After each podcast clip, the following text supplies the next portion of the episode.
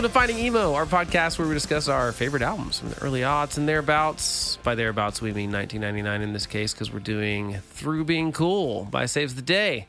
Uh, I'm Blake Fisher. I'm joined by Chris Monier and Kyle Simmons. So let's do this thing.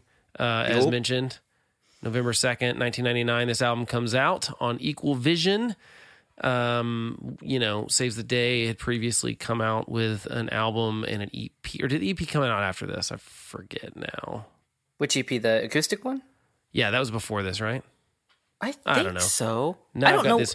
I think there was a Yeah. yeah. I think it was "Can't Slow Down" was an album, and then they did an EP, and then they did "Through Being Cool." I think if I got that right, could be wrong about that. That sounds right. I, Sure, I, well- I definitely think the songs were written and record. The, the acoustic songs were probably written in between the two. They sound that way. I don't know about the release schedule. uh, "Can't Slow Down" probably a little bit more. I don't know. We call it a little more hardcore. Corey, it's hardcore and adjective now. We'll call it Mm-hmm. Definitely. one. Definitely a lot Um, of forbidden beat on that record. This one's a little bit more pop punky. I guess uh, Chris had mentioned that he, Chris, the singer of Saves the Day, not our Chris Monier here, uh, but Chris in an interview had mentioned that I guess he kind of played a lot of that hardcore stuff to death that he was listening to. So uh, he was listening to more like Foo Fighters, Weezers, th- th- Weezers, plural of Weezer Weezers. some Weezers. uh, listening to Weezer, Foo Fighters, uh, some stuff like that uh, when they were writing this album, which they wrote together while they were at NYU. Uh, also, during this little period of time between those two albums, uh, Eben, their bass player, joined the band. They had another bass player on He's the other good. album, Can't Slow Down. Yeah, he's a very good bass player. That's definitely. I don't know. The other guy could have been fantastic too. Honestly, I did not. I was not into Saves the Day yet. I didn't Uh, notice him he- until Yeah. but uh, there's not a lot of bass players better than good old Eben. So he joins the band in the writing process of this, uh, and I think you can certainly hear some of that bass uh, going on because he's a great musician. And so, really, there's not a ton. They recorded this in 11 days uh, at a studio in New Jersey. So if you're doing the math, that is less than one whole day per song on the record. That's a pretty quick That's funny, turn yeah. They spend a lot of time, you know, overnight and hang out in the studio constantly, which is a really fun thing to do. There is kind of nothing better about all being in a studio kind of all day, all night kind of thing. Uh, Chris kind of blew his vocals out at one point, and so they had to kind of reschedule a couple of those days, uh, as as will happen if you're trying to sing a whole record Yeah. in like a week and a 11 days. Half. Well, less than that, because I mean, I'm sure they The had top of your sure register and angsty tones. Yeah. yeah, I mean, they probably recorded all the vocals over like two days. I mean, if you've got an That's 11 day, exactly right. That's how that goes. yeah, Eleven did- they- days, you get you get one day for vocals. They Yeah. spent like eight or nine days probably on tracking, and then they were like, "All right, you're gonna do all the vocals in two days," and uh, that's a lot of work. Produced by Steve Evetts. I don't know if he's got a lot of other credits, but uh, that's kind oh, of dude, that guy's produced like a million records. Has he really? Yeah, but it's not like any record that you've ever like heard of or loved. But it's like every Dillinger Escape Fi- Plan, uh, Story of the Year. Like go look at eh, go look at his discography, guys. If you ever He's want to just prolific. I just not heard his name, but No, obviously, no, no, I you- that's what I'm lot of it saying. That- that's stuff what's so either weird. Didn't listen to. Yeah, yeah, Hatebreed. He did like some Hatebreed records, these are all records. That, that this is why Right. I've not heard his name. Oh, Right. the Wonder Years. dude. uh, yeah, right? oh, okay, yeah, I like the Wonder Years. yeah. Wow. Okay, Yeah, no, no, dude, it is crazy. Go look at his uh, page, and I mean, it it is a lot of records uh, and a bunch of bands. That, Sick of it all. Um, he did some Cure records. Senses Senses Fail. Um, Catch Twenty Two. The Used. Every Time I Die. Um, There's a pattern here. Most Yeah. of these are harder than I get. Lifetime. yep. That's a pretty. And famously great credited, band. by the way, on this album as Steve, I'm still metal Evetts um, in the Oh. liner notes. So That's pretty good. So they were getting a lot of crap for this. I'm guessing you guys were actually were you guys fans of this band in 1999? no, No. Okay, Nope. Kyle, what about you? No, I. No. Because I mean, it sounds like they were getting a bunch of crap for kind of being metal and then Yeah. kind of going more poppy and punky, and that was pretty par for the course with any kind of genre Mhm. uh, bending at all back in the day. It's like if you used to be more punk and then you got it's like people just like to crap on everything, right? No matter what. If you changed Yeah. at all, one iota, uh, I feel like people. Which I mean, I get going from, I get it, but right. I don't know. You gotta shake the haters, I guess, because you can't. I think it worked out better for Saves the Day that they went this route. Oh yeah, most definitely. And they went from being like Jersey hardcore to like you know Jersey emo core, which was still the hardest core record in my collection. You know, like at the time. so I mean, for me, it was like pretty tough. Yeah, I relatively mean, speaking, for all the pop punk I had in my you know uh, disc catalog, plastic sheets of you know CDRs. yeah, it's kind of always funny to to like have like hard music. I don't know.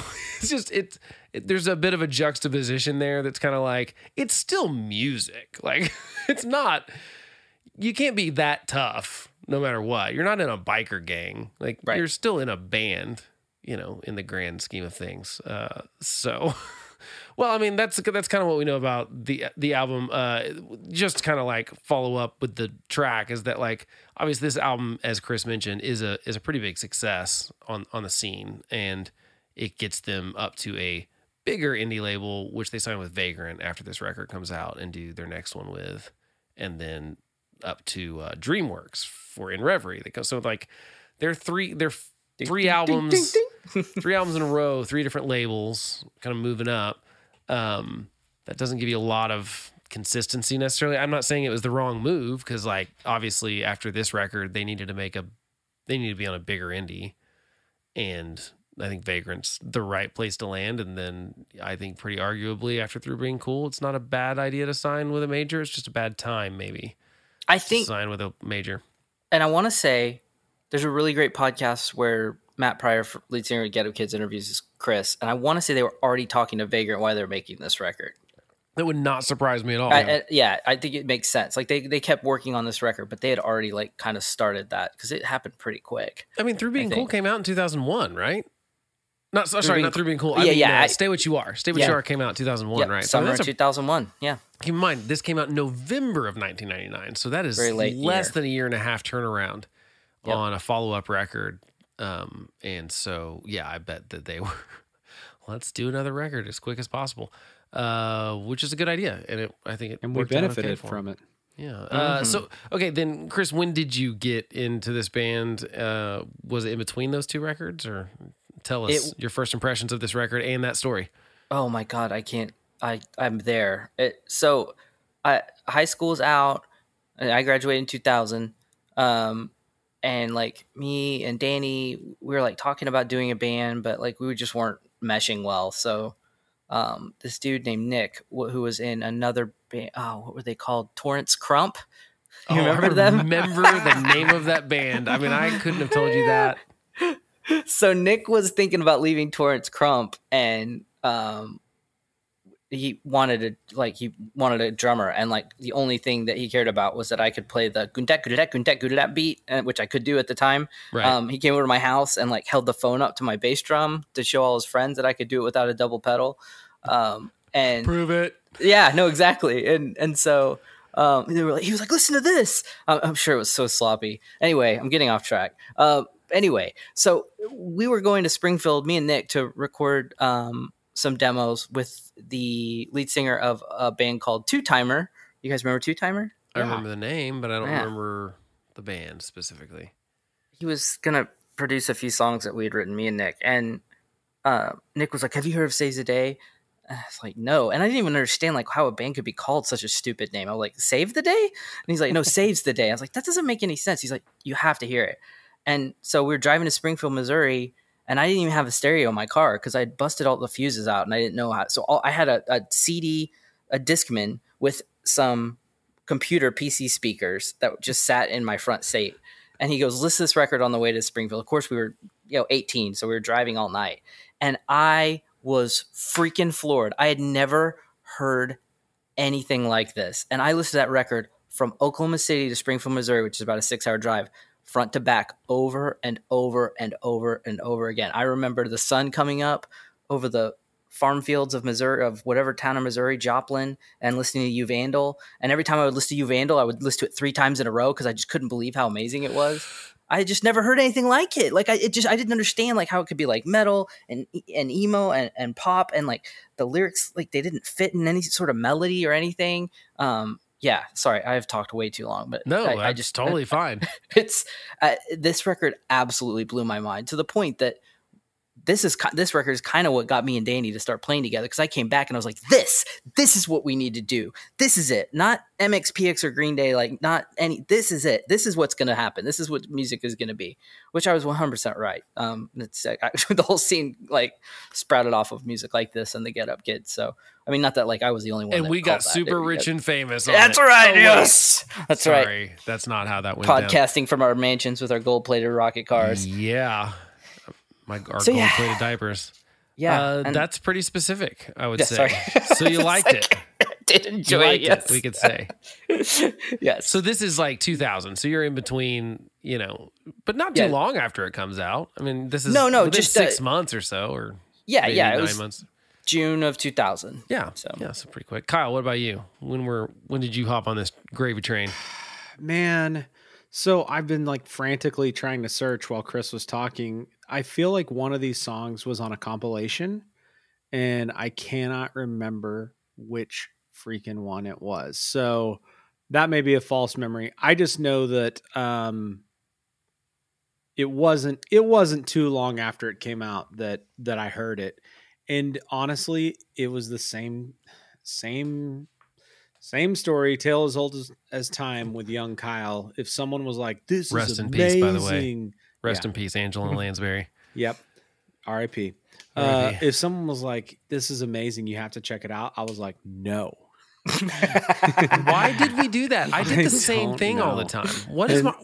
It Why am I it, so was stubborn? it was a younger me thing for sure. I was like, "No, I don't need to check that." out. I still do Um, it sometimes for no reason. I I don't know why I did it, but it was it was not long after that I was finally like, you know what, these guys don't know what they're talking about. They're idiots. And then I listened to it and I was like, holy crap. And they were they were super young, right? Like 19.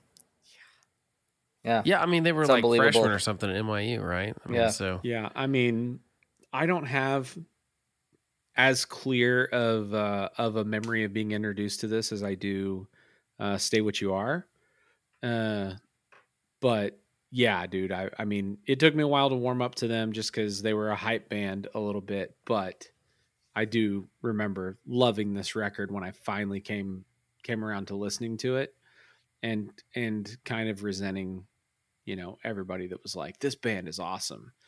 Like I, I, I wished I had discovered them. You know what I mean? Over Yeah. over those people, but Dude, it took uh my friends, uh, you know, Danny and Tyler, who were like my best buddies in high school. Um, they they were not into it at all that summer. We went to Warped Tour, and these guys were playing like one of the side stages. And I begged them. I was like, "You have to come with me. Like, you're never, you're not gonna believe how amazing this band is." And they were like, "Nah." They went and saw NOFX instead.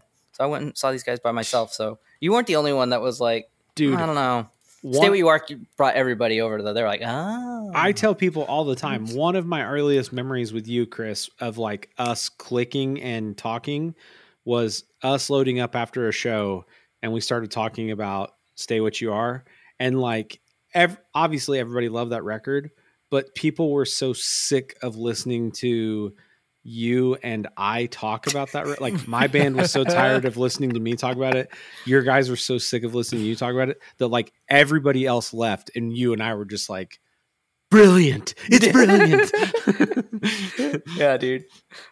yeah, I mean, I That's think. I, I, I'm trying to remember the timeline because I, I thought that I didn't get introduced to, to Saves the Day until Stay What You Are because I that is seared into my memory as well because I just remember hearing at your funeral on 36th and Ann Arbor, turning left, heading north on MacArthur, as Andy popped that CD in, and I was just like, "What is this?" I know, dude. You know what I It's mean? So crazy how music can do that to your brain. I mean, I can remember exactly where I was, as long as my memory's not playing tricks on me as memory does. But, um, but I also remember my, uh, I really think I had some friends that had this record, but it didn't make like you would have been one of them, Chris. Although you had graduated, we didn't hang out as much at the time.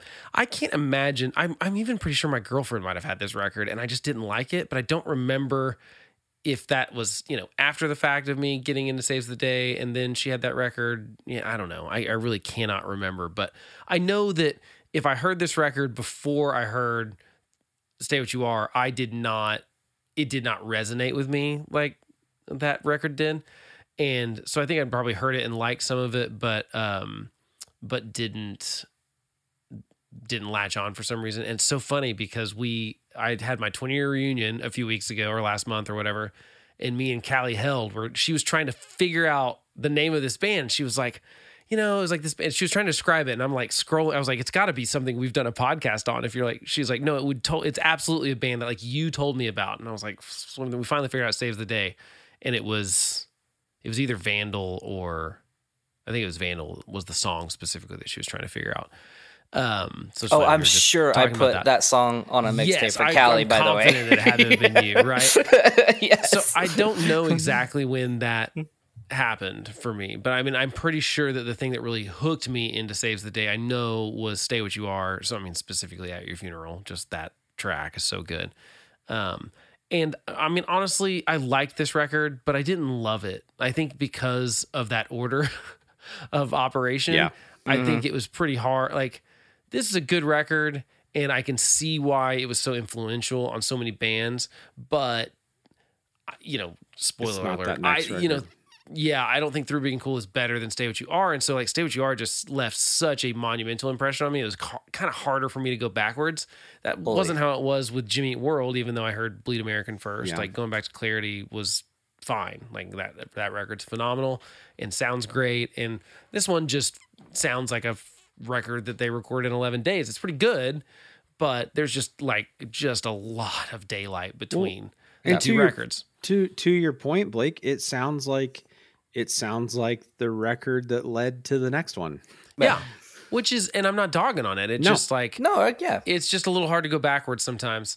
Yeah. Uh, in fact, I mean, I've said this before on this podcast how I thought Pinkerton was an older record than the Blue album in my you, middle school youth because it sounded worse. I didn't look at the date on the back of it. I was just buying Weezer records and I thought this was like Weezer's older Like, album because it Yeah. sounds worse than the Blue album. Uh, so it does happen sometimes that it's hard for me to wrap my head around uh, that big of a jump because it's a pretty big jump. Yeah. Um, but they just Well, I got mean- better at this kind of music. And and it clearly, I mean, clearly the budget wasn't as as big, Oh, and it no, doesn't sound as good. I mean, one great comparison, I I kind of flipped through that uh, discography real quick of the producer. but Yeah. kind of a perfect comparison of what this guy's capable of and what this record sounds compared to what this record sounds like. He produced and mixed uh, Homegrown's Kings of Pop, He did that and- record? and that record sounds great. I mean, Oh, it sounded great at the time, right? Well, he's Yeah. And then- also and this is um, early probably in his production stuff, right? Too. It, It's it not like is, he's- but yeah. but but that but what I, the reason I picked out these two records, the other one was Allister's uh, "Welcome to Suburbia" or something like that.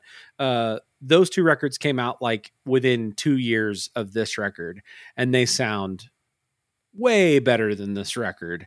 Yeah, Um, budget makes a big difference. yeah so like it's clear it's clear that the 11 days uh had to have affected that and then and then the budget dude a real you guys the biggest i think the kids are calling it um mind of all of this is look at the cover of of this record and it you can't freaking tell this is 1999 or 2022 because that's where we are like the the freaking fashion has fully recycled I mean, You- all the way. 100% like you can't tell like you could show me this cover and be like yeah these are what this is what kids are wearing now and i'd be like yeah stupid kids that's them but yeah, I no, saw some from really wide leg jeans the other night.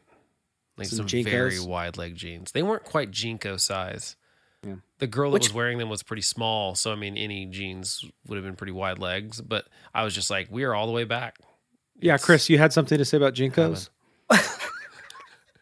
Sorry, Chris. No. Me in the back. You have an What- opinion let's on get the back back. to They're what- awesome, and what you you can were fit your gonna say. iPad Mini in the back now. you love them so much No, what I was gonna say is that was the other thing that blew my mind when I so I had the CDR of this record. Then when I went and finally bought it, like I I looked at them and I was like, "This is what you guys look like. What is Totally. happening?" Like I just did not understand. I was like, "They're all wearing New Balances. Like what is happening?" Like well and I then don't know, man. going He literally against blew the my mind. lyrics like what they look like versus what Right. they Oh, say yeah, He Yeah, looks like he has like- IBS. yeah, yeah. They're just a bunch of preppy kids. So I, He I does- man, I did not get it. He's He looks like he's got tummy troubles. Yeah, he does. It does. I mean, like it doesn't surprise me. Yeah, I mean, I but I liked that aesthetic. I was I was into the fact that, and I I actually really like the. I don't know if they meant for the album titles to be.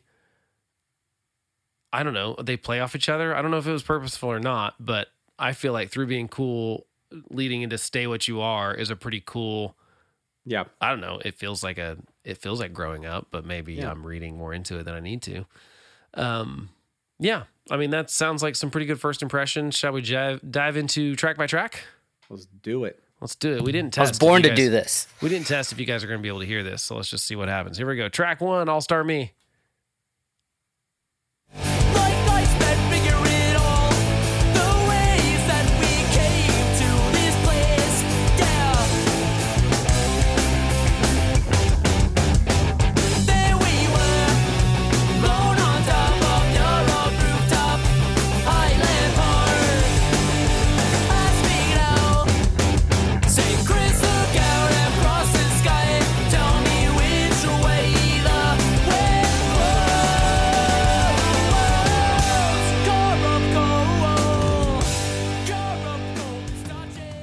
Right off the bat, not name dropping the band, but just name dropping him, himself. Yeah, He's got his own name in the lyrics of these.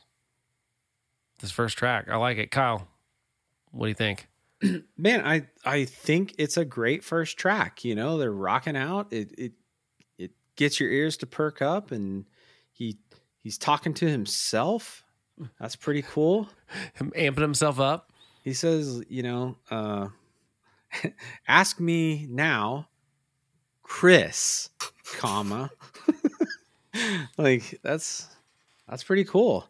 Um I like this song, man. It's fun and I like I said just a minute ago, um I really like the glimpses of uh, you know, of what's to come. Uh, you know, obviously at the point at the time that I heard this record for the first time, I didn't know that uh, uh, "Stay What You Are" was going to come out and just blow me away the way that it did. But uh, there were signs, and some of them are in this song. Like there's there's some there's some bass wizardry going on. Yes. Um, But yeah, we can say that every song. Confirm. yeah, exactly, exactly. On every song, he's he's rocking it. But like, I think that you can hear. Um, I think that you can hear uh, the potential for greatness in this, and and because I heard this record first, it's nostalgic for me, and I I love this song. Chris, what about you? First track. Well, it has my name in it, which was definitely Oh, something yeah, that that's perked cool. my ears the first time I listened to it. I was like, hey, it's almost like Hey, he's you're singing talking to about me. Oh, Yeah. it's spelled wrong. Dang it. Yeah. No, Um, yeah, no, I, I love this song because I love the. I think, I mean, you guys are guitar players. I, I think that's the sound of him plugging into his guitar, right? That, that I click believe at the so. beginning. Okay, I just Or thought that the was amp, cool. Um, that, well, I did see. I thought about that, but I thought, wait, then you have to go in the studio room with his amp to do that. Yeah, I'm pretty sure it'd have to be your guitar. You're right. Yeah, Yeah, no, would so just I, I, pop. th- I thought about this pretty long. you did. Um, yeah, and then um, you know, the other thing I, I loved about this song was that somebody was really into like pop songs at the time. The song just kind of has a verse and a chorus, and it's out. Like it's not really. It's like an intro song. just. yeah, I mean, it's not you know? even two minutes, is it? Yeah. Yeah, no, yeah, no. not just even they- two they- minutes long. Yeah, they just took the you know, and they're like, hey, we've got two little neat pieces of a song. Let's just make it an intro song.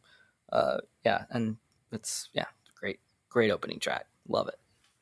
Yeah, they do. They have a weird. um They, I think one of the things you're alluding to is that they don't generally have like traditional song structures for a lot of Yeah. these songs, and this would be one of them. It's just a quick in and out there. I like that for a first track though, especially on kind of like a punkier album. I like a like a fun, really short intro ta- track that just kind of grabs you, and then says, "All right, you buckled up. Here we go. Right. We're, gonna uh, I- I, like it. Going for a ride.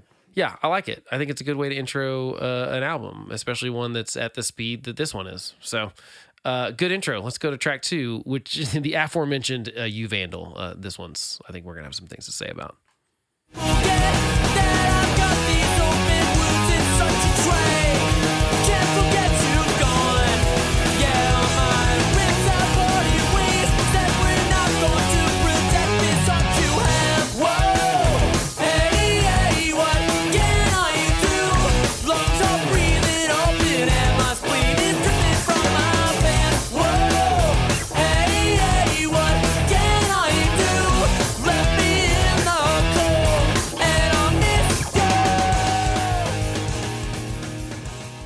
Chris Monier, what are your thoughts on You Vandal? I mean, you already mentioned a little bit that I think you liked it, right? Three times per album spin. Well, yeah, the the chorus just blew my mind because the words didn't the the the way the words and the melody fit together on the chorus it just didn't make any sense. It, it's not the way a song that I understood it that was good to be sung, but yeah, I loved it.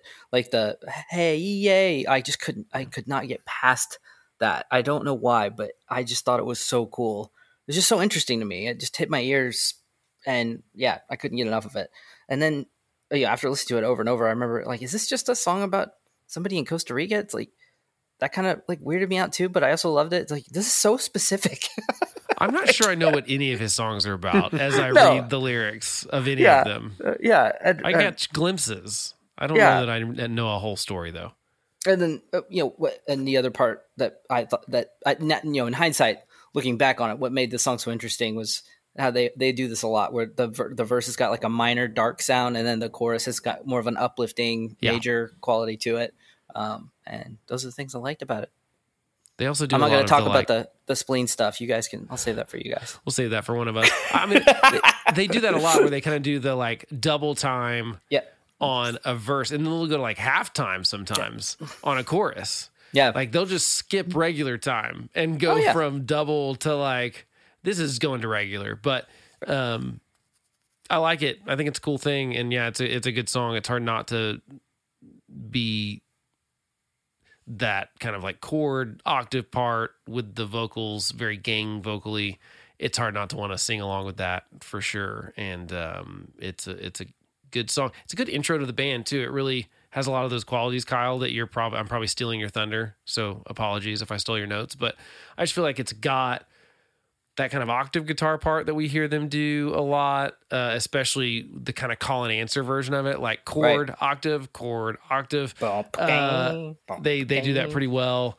Um, it's got that kind of bop. It's got the violent lyrics as in Yeah, juxtaposition it's all to this. the, the great chorus. Like it really has a, a lot in the double time. It really has a lot of the kind of signature saves the day stuff, which is probably why people love this song so much because Yeah. it really does. It is a nice little package of all those things that they kind of do that are very much like that's a saves the day thing. Oh, like that sounds like saves the day. Um, so yeah, it's a great, great second track. Kyle, what about you? Yeah, I mean, I think it freaking rocks. I love the uh I love the I'm going to call it like the the call and response guitar part, you know, on the Yeah. on the chorus. Uh I I love that. Also, I meant to mention on the first song, I love I don't love it for everyone, but for them, they always do just a really nice simple harmony, like just kind of there's there's nothing fancy about it, but it sounds good with Chris's It's right voice there. and it, I think it's I think it's Chris, right? I is think he just so. stacking? I'm pretty uh, sure it is, yeah. He's yeah. just stacking And stuff. I mean, yeah. it's it's one of those that I don't mind it. I like it. It's kind of part of their sound to me. Um, and I I mean, all the things you guys said, they're freaking rocking out in the verse, and then they slow down, and it's just it just the chorus just rocks. Um, there are some violent lyrics. yeah, I Um, mean, let's, we got we've talked a little bit about his violent lyrics, but I Do you feel like wanna- now's as good a time as any to talk about. Uh, you want to make the noise, Blake? his spleen? No, I didn't save it. I'm sorry. Ah. I, did. I was I didn't know if we'd be in podcast jail. We were we were trying Uh. to find uh, clips to make like sad trombone noises, and we just thought you all may never forgive us as listeners if I Yeah, actually we- pulled that out. Too bad we don't have a blooper reel. We could play it for you. It's pretty funny. Yeah, It it, was was, great. It was a good time.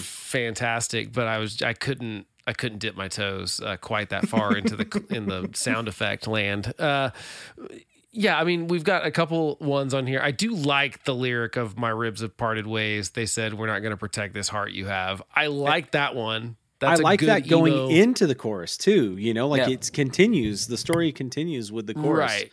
But it gets grosser. Yeah, but then my spleen gross. is dripping from my pants. Is um, That was nasty. That's, that's, a gross. different level of i've never i've honestly never pictured a spleen doing anything i can't I don't know what it looks like. although this is so weird this is the second time a spleen has been brought up this week have you guys seen that new michael bay movie ambulance Um, I tried. it's pretty I good gave it- actually Oh, I, liked it. Okay. completely disagree with no you there. i mean it yeah. wasn't gr- action wise it was pretty great it was okay it's you know it's like Michael Bay movies, but it's better than the most recent Michael Bay movies. Let's put it that way. Okay, so I was watching it with really low volume and subtitles. Oh, that might have been my problem. Yeah, Well, I yeah. mean that's a crime. It's You not gotta- a lot, not a not not thick No, on substance and on, character Chris. It's all action and Give sound. Michael and Bay a blowing chance. up. Come on, you've got to you got to have loudspeakers. If anyway, someone's spleen ruptures in that movie, and so now I'm I've thought about bleeding and dripping spleen, spleens more than once this week, but that's more than I ever have in my life. So thank Yeah. you, saves the day in Michael Bay. Apparently, um, yeah. I mean, it's this is definitely something that we start seeing a lot of, uh, which Mhm. makes more sense after knowing they were maybe in a hardcore band. like Oh, that yeah, makes yeah. a little like oh okay there that's the connection to that. It, it didn't make sense to me as just like a what is this little 19 year old white guy in Converse Right. All Stars crying about or violent about? But um, yeah, we get there. Okay. Uh, any other thoughts on you, Vandal fellas? Nope.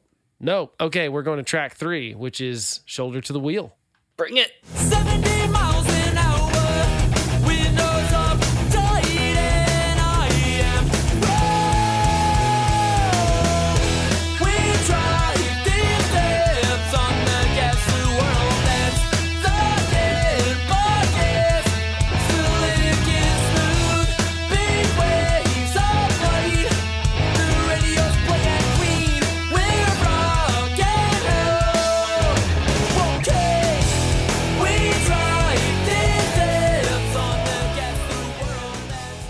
Kyle, what are your thoughts on track three? Shoulder to the wheel. I love this song, and my f- one of my favorite things that Saves the Day does.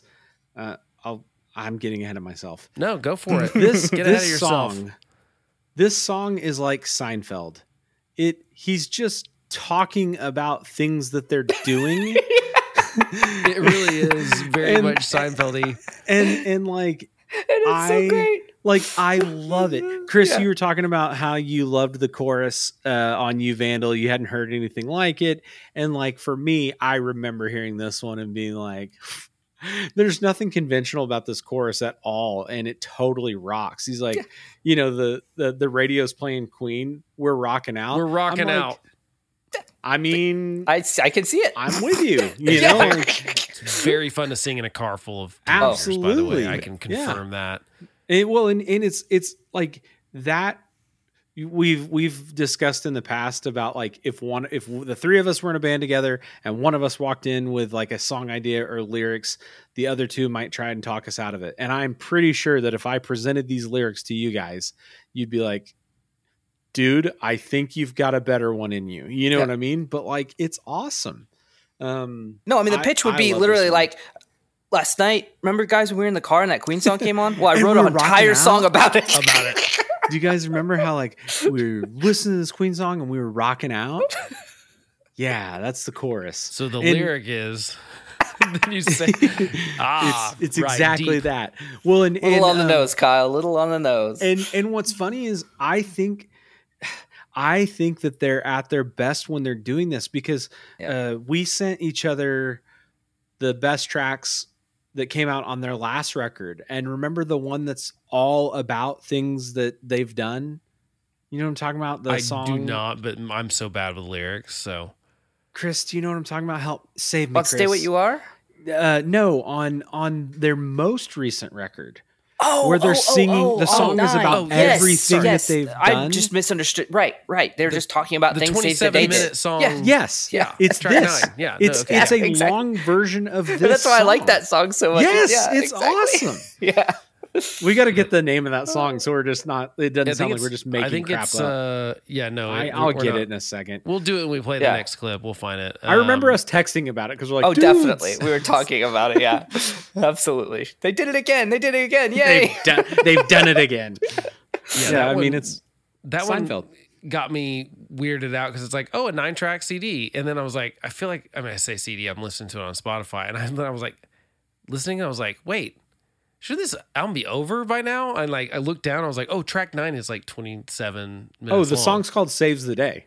Oh, yeah, I thought it was too, but I was like, no, I can't. I can't be right. I was right. It's called Saves Uh, the Day. it's good though. It is good. It is By good. Saves the Day. But you're right, it is similar. It's just kind of like telling about what's going on, um, which works a lot of times. Maybe maybe I'm overthinking lyrics, honestly. Well, because Um, it's it's just because it's so genuine. Yeah. Like it, it's beautiful. It's like you can see the guys in the van, Dave stepping on the gas. Like it's like you're there. And if you're in a band, it- there's not a better road song in the world than this one. Yeah, and something about the way he says "slick and smooth" is so good. Uh, and and rocking out like he owns it. Like Yep. any, you're right, Kyle. If you wrote that lyric, I'd be like, oh, I don't think you can pull it off. He pulls it off though. He he sounds like he's rocking out, and I and I think they did a good job with it. Yeah, I mean, you Vandal and Shoulders to the Wheel, undoubtedly everyone had heard those two songs in like 99 2000 2001 i feel like if you were in this genre kind of thing you could escape it. And i i i love those songs. I've i've said that this album doesn't isn't as you know held as endear in my heart as uh as stay what you are but undoubtedly track two and three on this record are fire. I mean, they are really, really good songs, and I I think that they clearly made the right move by switching. I mean, obviously, the not hardcore guy is to say this, but like this is, I think, a way better choice. It I think it suits them well. It's a good combination of their influences, and I love it. And it was unique to what we were hearing from other kind of pop punk bands and stuff. Oh, absolutely. At 19 years old, they, different. they made a they made a new sound. This was a new sound. Nothing sounds like this. And he also talks about missing his mom, which I was also blown. I was like, wait, are you allowed to just say that? Yeah, A grown up in a band? guess you can. Look and then. Nate Ruess was like, "Hold my beer." Hold my beer. I'm going to talk about my family a little bit. just you wait, boy. I love it though. I've got absolutely no problem with it. Uh, let's go to track four Rock Tonic Juice Magic.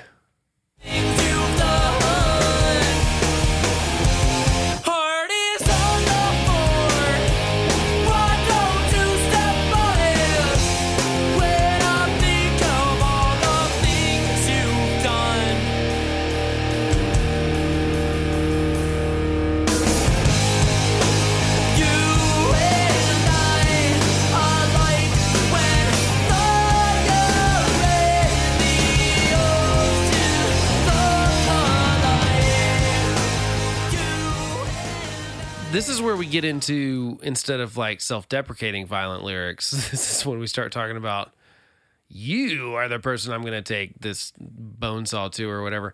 Uh, Chris. Bone saw. Well, I, mean, I don't know if it's a bone saw. It's a No, it has to be. What what else? What other Well, saw- spoon- saws can you saw bones with? To be fair, he just said cut some He's- flesh away. He, didn't say says- anything about uh, going to the he's- bone. Guys, he says it's with a spoon. No, in the Uh, first verse, he awkward says saw. saw. Awkward Yeah. saw. Yeah. I Okay. take this awkward saw. Oh yeah. Yeah. Well, he but also he, talks he about digs out their eyes with spoons. No, that's different. Oh, that's, the that's right. Yeah. okay, right. yes. Right. It's It's an eye different tool. spooner. Sorry, Yeah, you don't have an eye spooner in your house? I'm sorry, Kyle. It's just a grapefruit spoon. Kyle, every Um, chef's got an eye spooner. Works very well. So you need that with your tablespoon and teaspoon. Like And the they just all go description of where he swallows them down to. To my colon. That's bypassing a couple of steps. Hey, uh, they're gonna burn bright in hell tonight, though. Yeah. Yeah. Uh, I will say the dig of "Cause you're beautiful, just not on the inside" is one of my favorite lyrics. That's uh, harsh, and I love it. Yeah. Uh, it's the right amount of harsh, but it's also weird because he's talking about her insides and his insides, and I'm Yeah. like, is he talking about her heart and soul, or is he actually talking about her insides? Um, I'm not sure. I think that this would be a good opportunity to bring up Kyle that when we recorded "Stay What You Are." The episode for "Stay What You Are," the like rumblings of something going on with him, you know, Me Too ish related, were kind of like Yeah. just stirring, and have and so we didn't really address it on on that one, and we're not gonna like get into the weeds here, but he was accused and admitted to doing some Some horrible things. some pretty yeah. sketchy stuff, uh, and it's hard not to. I don't. I don't know that this is always the right thing to do because I don't think if you write violent lyrics, it means you're necessarily a bad person. But it does it not make some sort of light bulb go off for you guys a little bit? Yeah, I mean, dude, honestly, Of course it does. Yeah. yeah. I mean, that's that's. I don't the know if it's fair or not, but Right, to- right. I think that's the point. It may not be fair, but yes, the light bulb's there. yeah it, it's it's a bummer because i i love this band i especially love the their early records and it's like that was always the thing right that he was he wrote these violent lyrics and then to to learn that he that he's done anything at all violent in a relationship with anyone is is a bummer and it's like i don't know that like maybe he was just messing around he was probably just trying to get us to feel something you know like to get us to cringe but it doesn't doesn't doesn't age well you know uh in hindsight it does make you go because i mean i remember being a kid and thinking like whoa this guy's kind of weird you know like he writes creepy lyrics and and also um yeah i mean that's all i got. It's it's a bummer. It's it's bigger than a bummer. That's probably a a a uh too small of a word for it. Uh but uh it i mean i can't we were just talking about it before we started and it's like you can't help but question like man was were there signs that this guy could have done something violent? Uh i mean i think you could make the argument there were. Yeah. You know, Man, I mean, why- this is a buzzkill guys i'm sorry it's okay. no, we're You gonna know, do a compliment sa- sandwich. I've got a great thing to say about the song when you guys are done. We're Okay, gonna, I was we're just end gonna on a bring high it- note. I was going to bring up an interesting point is that I I actually don't know the result of it, but I'm pretty sure the Supreme Court's taking up like can you use someone's song lyrics in a court case oh yeah as like evidence that they had some sort of history because it happens in all these like Oh my uh, trials yeah. of rappers and stuff Yeah. like that, and they're trying to say like, and in California, they're there's like I don't know, I'm gonna screw up the details, but there's some case where they're suing to say like you should that should be inadmissible at court because it's First Amendment rights as far as being an artist. It has nothing to do with you know subsequent potential violent situations. Well, right, because wouldn't Stephen King be like on trial like pretty right quickly? right, yeah. yeah. you know what i mean like i think i think that's the point and so i think it's a, it is an interesting because you know violent lyrics or video games or whatever always get blamed for other people behaving a certain way which i think is pretty bogus. I mean i do think that you can i think someone can have some tendencies and then can be further influenced by yeah it could be fuel right? in it bad like a fuel but i don't think it causes people to be violent. I just think i've never seen any evidence that that's like you know totally normal person they start watching some violent movie and then they become violent or something. I don't think that but it's different when you're like the person writing the lyrics and then you turn out to be kind of a creep you know? It's uh it it might have more of a connection. Maybe not though. I feel like you know chris and i know someone that's in federal prison for attempting to murder their girlfriend and unborn child so uh and Yikes. right after that happened everyone was like oh yeah it makes sense he always had a dark sense of humor i'm like that's baloney you never once were like that guy might try to murder someone you know hindsight's always everyone's always looking for the signs in yeah in these kind of situations. So, anyway, any thoughts about the song now that we've gone off on a rail on a tangent? We've derailed this train. Um, talking about Chris's problems. Chris from Saves the Day, not Chris not my problems. My Not- problems are completely not- different. Mine are yeah. all non spleen related. Thank goodness your spleen is intact and not somewhere in your pants. All right, compliment sandwich. Yeah. Bringing it down a bit. I like it. Um, there's some very um, some very a very Jersey line in here about boardwalks and breaking waves. I nothing better than a, a good Jersey boardwalk. Um, this band does not deserve Eben's greatness. I mean, no matter what's happening in a song, you just if you just like tune everything out and listen to the bass, you're like, oh, he's doing some magical thing. I could never even fantasize about being good enough to to play. I had Um, definitely not heard a punk band with a good bass player Yeah. at this point in my life. Especially a kid who couldn't even drink yet. Yeah. Like, come on.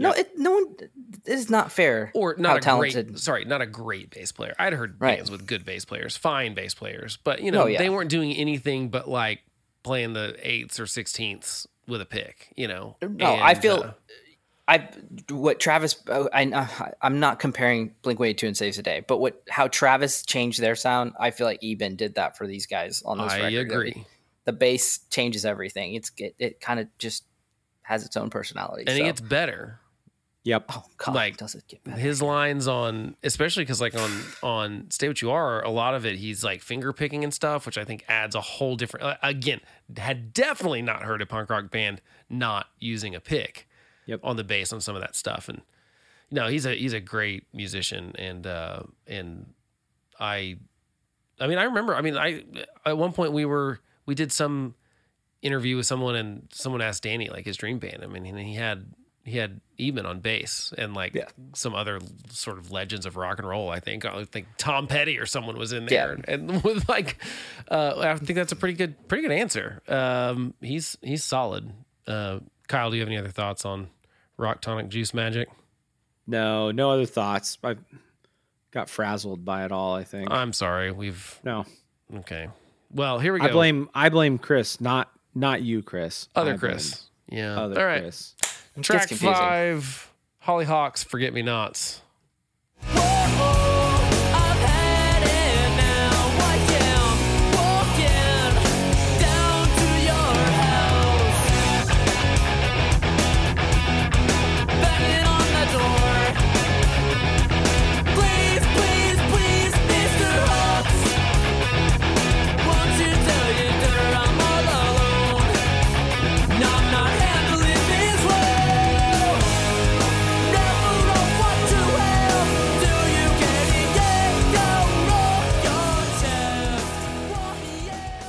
That whole post chorus part is really good and i can like absolutely hear the parts of this song and that like influence people including you chris. I mean like i can hear some of that er, those early minutes too far songs that you wrote and not like in a rip-off way just like some of those rhythms and stuff are just like I can hear it, and I can also hear a lot of like Fall Out Boy, and there's Oh, def- a bunch Fall of Out Boy. stuff just that is oozing out of this. Kyle, what are your thoughts on uh, Holly Hox? Forget me nots. I like saying it.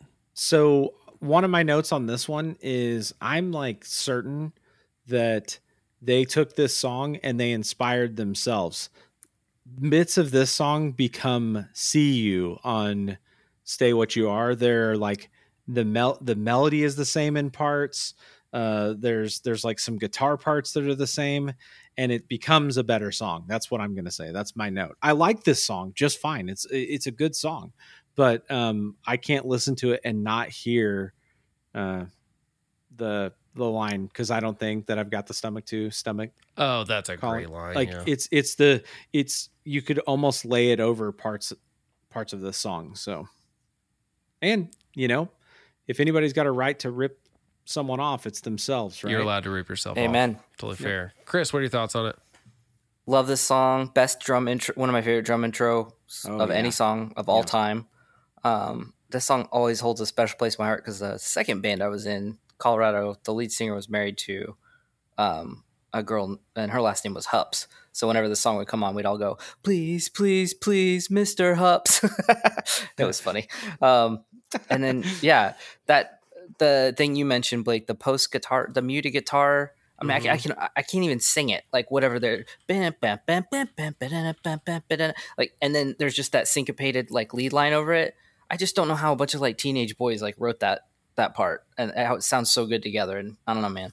It was probably my very fun to play live. I just oh, think Oh of God, doesn't it sound so fun to play? really Just the drums, goom, gang, goom. oh Yeah, man. it's so- or like in a or like in a base a, a Jersey basement party. I just see everybody everyone like bobbing their jumping. I mean, heads. oh, everyone would be jumping up and down on this song. I mean, it would be so much fun. I just I- I, I would've given- like this. Yeah, I would have given anything to see these guys at a house party. Bet I bet it was the best. I bet it was legendary.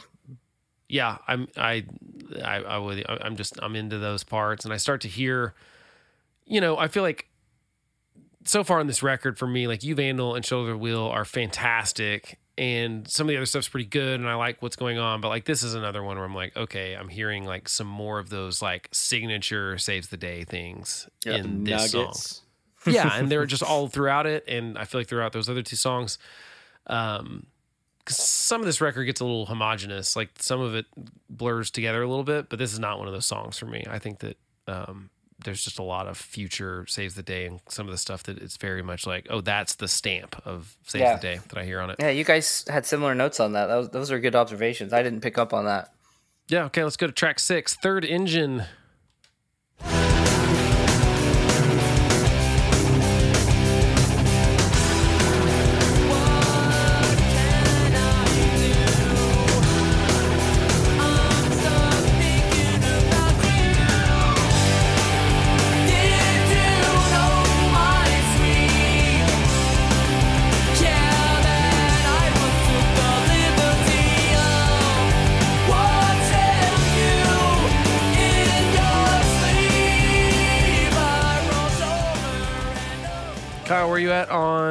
Engine. So I love this song. That freaking I'm glad you got that guitar part going in. Like that's so fast. It's so awesome. Um, but also this is another one of those choruses where like I I've always loved it. I sing along, and then every now and again I'm like, wait, what? What did I just say? What? What? Yeah. Hold on. Yeah. What? What am I singing? Yep. Uh, Yeah. Yeah. Do you want to give us some lyrics? Do you want to Sure, You want uh, to say do- them out loud, or just let the listeners well, uh, Google them for themselves? Make their own Did impression. you, did you know, my sweet, that I once took the liberty of watching you in your sleep? I rolled over and over trying to touch your knees underneath the sheets. Uh, Trying I to just touch your knees. He says it again, just to Yep. reiterate. Yeah. I just want you to know that every pool of water reminds me of you. Is that all right? I hope you think it's cool because sometimes a train can't go as fast as I want it to. I don't know what we're talking about there, but uh, Kind of weird. mm-hmm. yeah, and it's one of those things where like the that that might not be a creepy lyric, and then you figure out he's a creep, and you're like, it's creepy. But like, Right. you know what I mean? Like if someone's Yeah, totally. sweetly watching, like No, I could- exactly. you could picture it that way, just like, oh, I'm just, Yeah, I you woke up could- before my, you know, yeah, my partner, and they're sleeping. It's nice. Yeah. just watching them, but like it just doesn't feel like it's probably that way now. Yeah. yeah. Now it like feels like there's a window between them.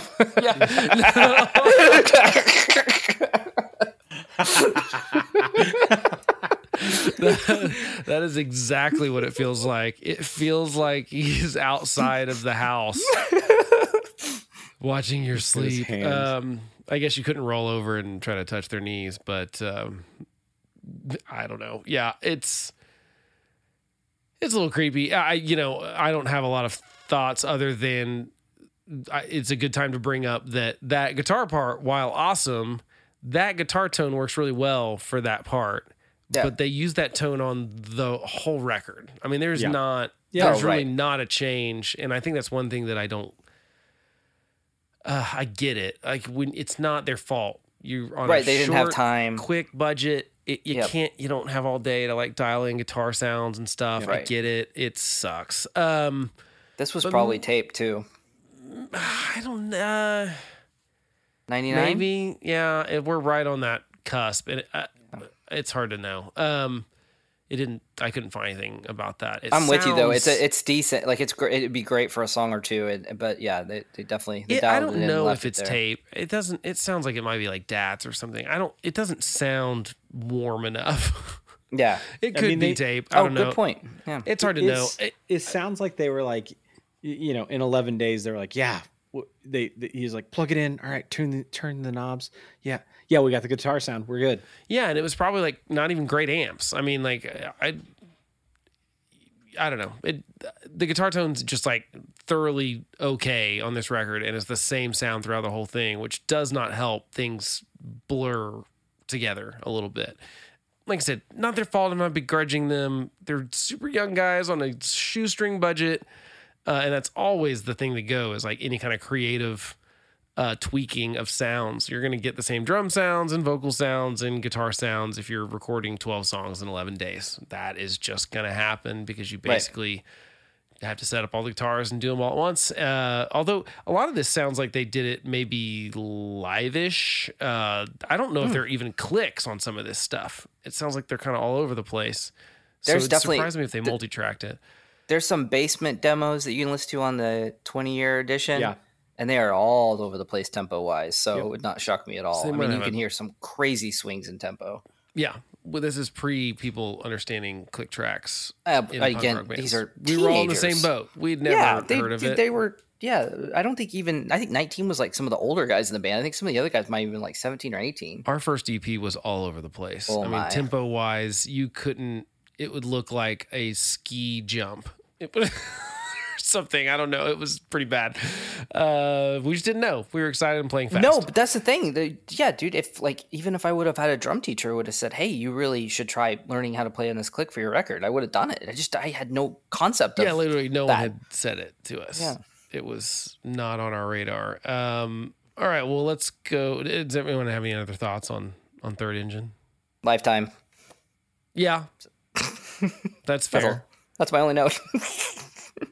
I Lifetime that's- and uh, Jer- yeah, uh, of course the the New Jersey ban rule applies. You have to mention your home state and talk about New Jersey. you have to. Jersey. You have to talk about New Jersey on Glad the they record, checked that box here. they have uh, more than once, right, on this record already. I think. Yeah, I but think uh, but uh, uh, uh, life, you know, the song that sounds about life that sounds like Lifetime and mentioned. I just felt, felt like it was Gotta do mentioning. both. Yeah. All right, let's go to track seven, My Sweet Fracture. Not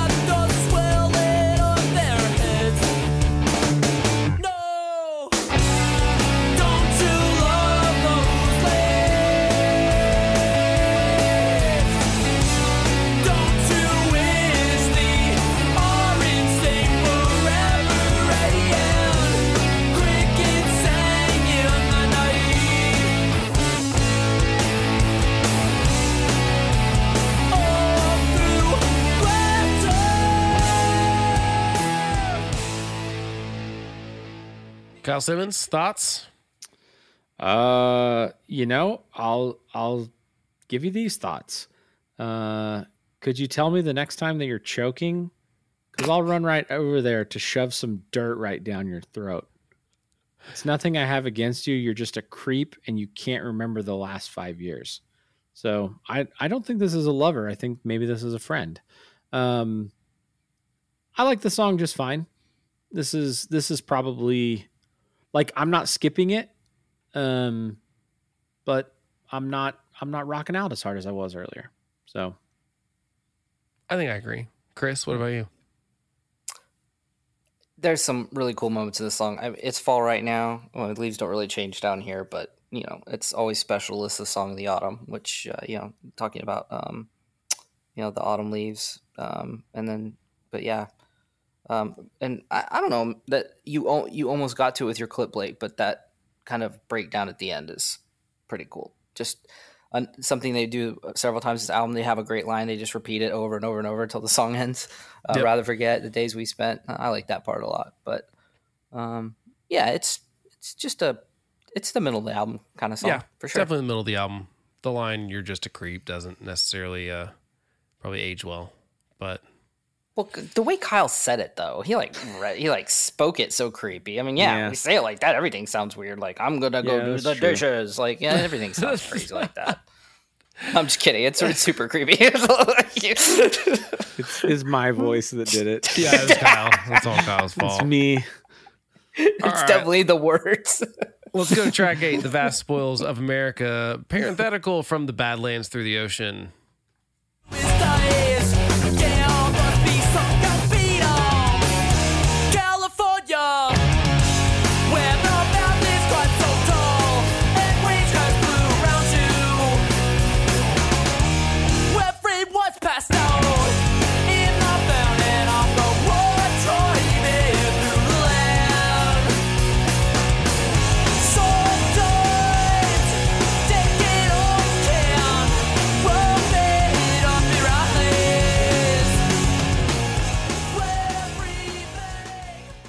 How many other songs do you think there are that only mention two states and they're Kansas and California?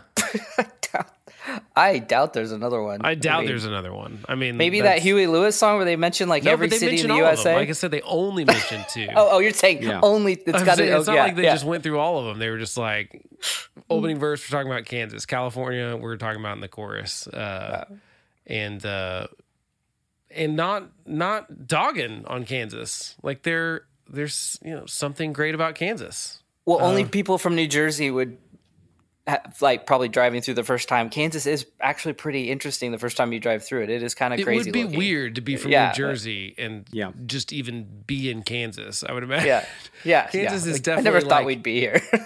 Well, and Kansas is probably the most, um, you know, especially like most of Kansas that you end up driving through if you're going to California, is exactly what you think it's going to be like when you're from New Jersey, probably because it is flat and it's like the fields, whole like Flat time, like literally I if you seventy, were- right? Yeah, if you're driving west across the state of Kansas, doesn't ma- like you're going to hit one city on the east. You're going to either go through like Kansas City or you might get through all the Lawrence or excitement you'll Topeka or have, something. yeah. And then like you are not going to see any. There's a, I guess uh, what's right in the middle uh, where people Topeka? refuel.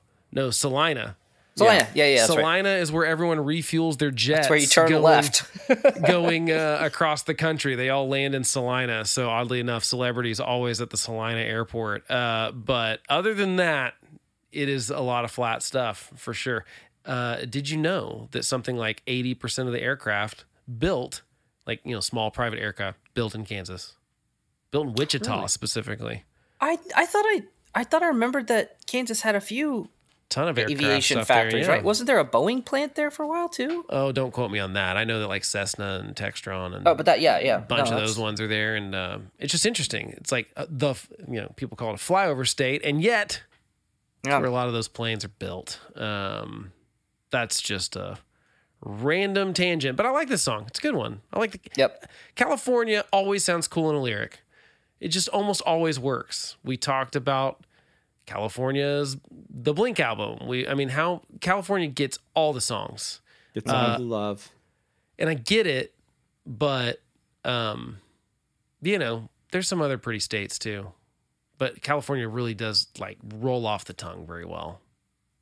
California opens up. It there's just uh, if you're driving there, there's something very special about it because you've just gone through just fields and desert, and then just you go over these mountains, and all of a sudden, like you know, Oh, there's pretty California. places.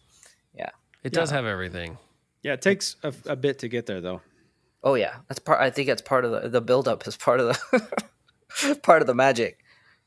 Very true. Um, and like the song title might be longer than the song itself.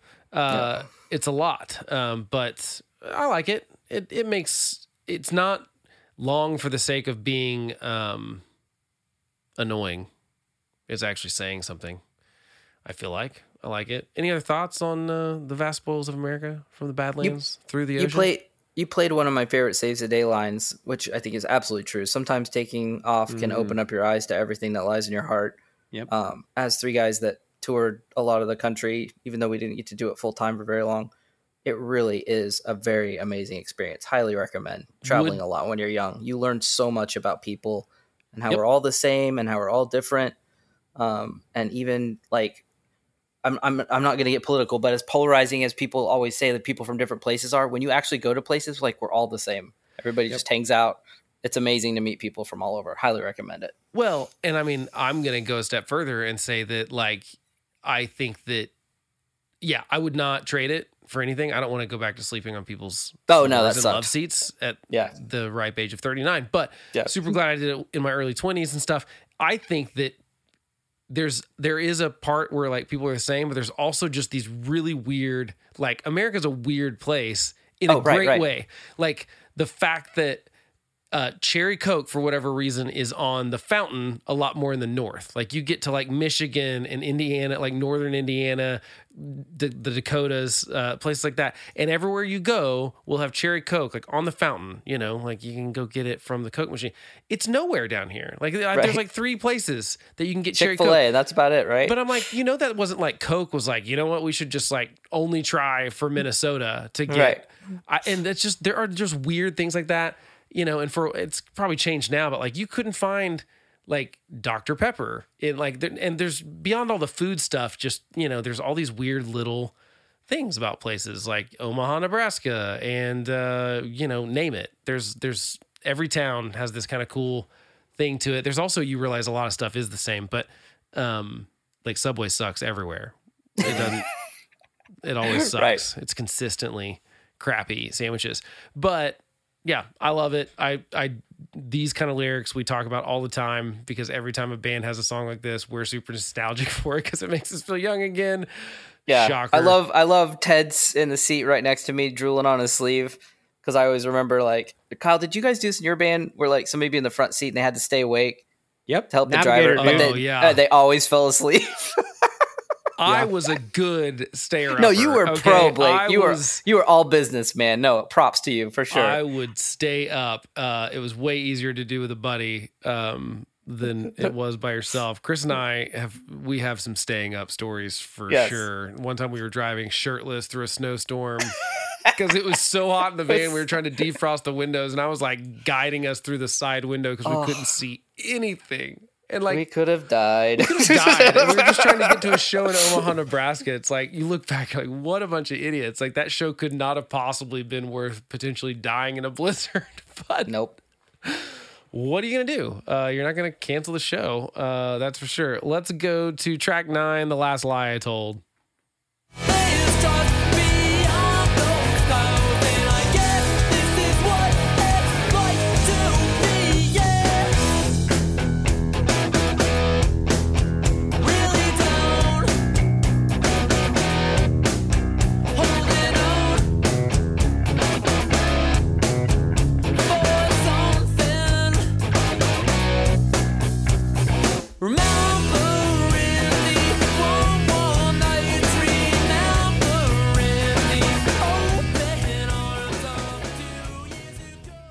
Had to call it out. I'm sorry. Oh, of course. No, you're not the first.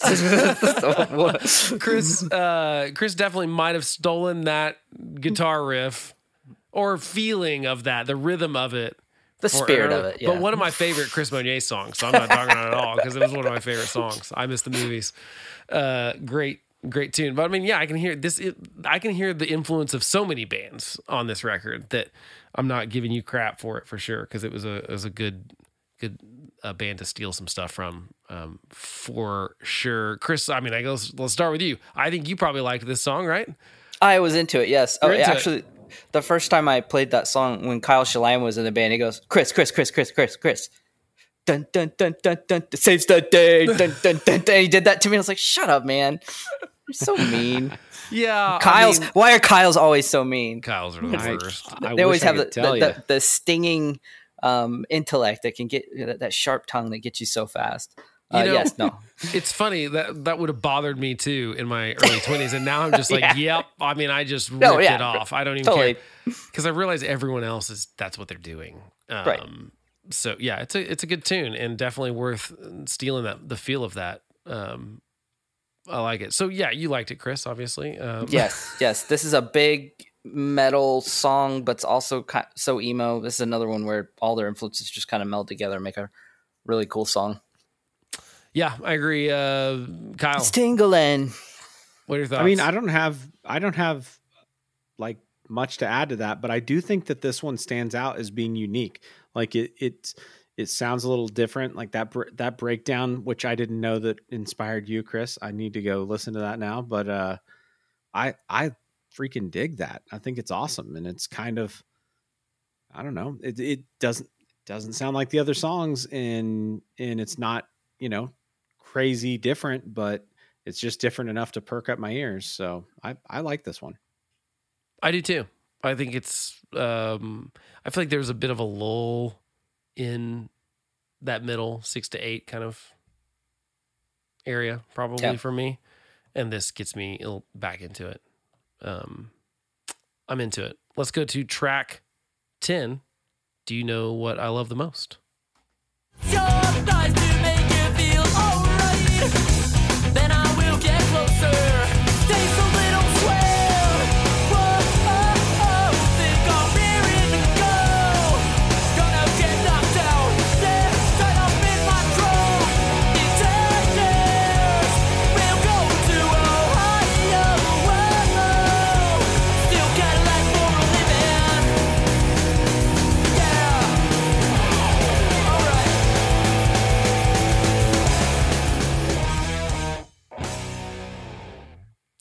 Does this song really just have two verses? I mean, is that essentially the song? Yeah. I mean, again, this is just Saves the Day does this sometimes where they're just like, Right. what if I just give you two verses and and that's it? Um, Yeah, I feel like this song is just to highlight the bass line. That's yeah. pretty much it. Kyle, uh, do you have additional things to add to this? Let's see if we can talk for longer than the song is. It's a minute 34 Yeah. song. Uh, Um, Do it. I mean, this one's hard to enjoy. Uh, now, like the lyrics are pretty rough on this one. maybe And- a little bit. Yeah. And here's the they're thing. just kind of hiding in there too, aren't they? Like, wait, what? Yeah. Yeah. It stinks because the thing is, like, in general, I don't obviously there are things that people can do that are horrific and I don't want to support them in any way. On this show, we're talking about records that we loved. We loved this record. That's why we're talking about it. We're not like trying to put any kind of stamp approval on any disgusting thing that that um Chris did to any person, but it is really hard to even though even though I still I rocked out to this record you know uh this last week and and I enjoyed it but like when you laser focus in on those lyrics man it's just hard to not go like is this was this dude uh was this dude a little bit nutty Yeah, I just I don't know where the inspiration comes to Right. don't Right. know. What is talk about there's- knocking someone up and if or people, knocking if someone out people and could see all the cringy faces that we're making at one another Yeah, we really Uh. should have done a video of this one. I feel like I would have. I, I never even noticed that lyric till we listened to it this time. Because it's such a like happy sounding. that's the chord- thing yeah, is I don't bam, notice bam, them bam, normally bam, bam, either. Yeah, and then I was like, wait, what did he just say? Yeah, yeah because it does it like which I I mean I do think he was trying to be clever about like the whole first verse. You think it's sweet, and then like by the last line, and then it's like it's all really sweet, and then it goes to the verse two where it's like oh, but never mind. So I mean, Yeah. it is clever. Um, it feels a little like it feels a little Green Day, honestly. Like yeah Yeah. I see you know that. what I mean? So I'm gonna give him the Yeah. benefit of the doubt and say like if Oh, this absolutely. was a, like if this was a Green Day song with these lyrics, you wouldn't be you'd be like he's being tongue in cheek and this is about capitalism or something. I don't know. sure Right. You totally you'd be like, oh, that Billie Joe, he's so deep. But you know now just because we know Right. Chris is a creeper Hindsight. or has been a creeper, is was Yeah. whatever the situation is. It's like ah, it makes it a little harder to rock out to, right? Yeah. like Yeah.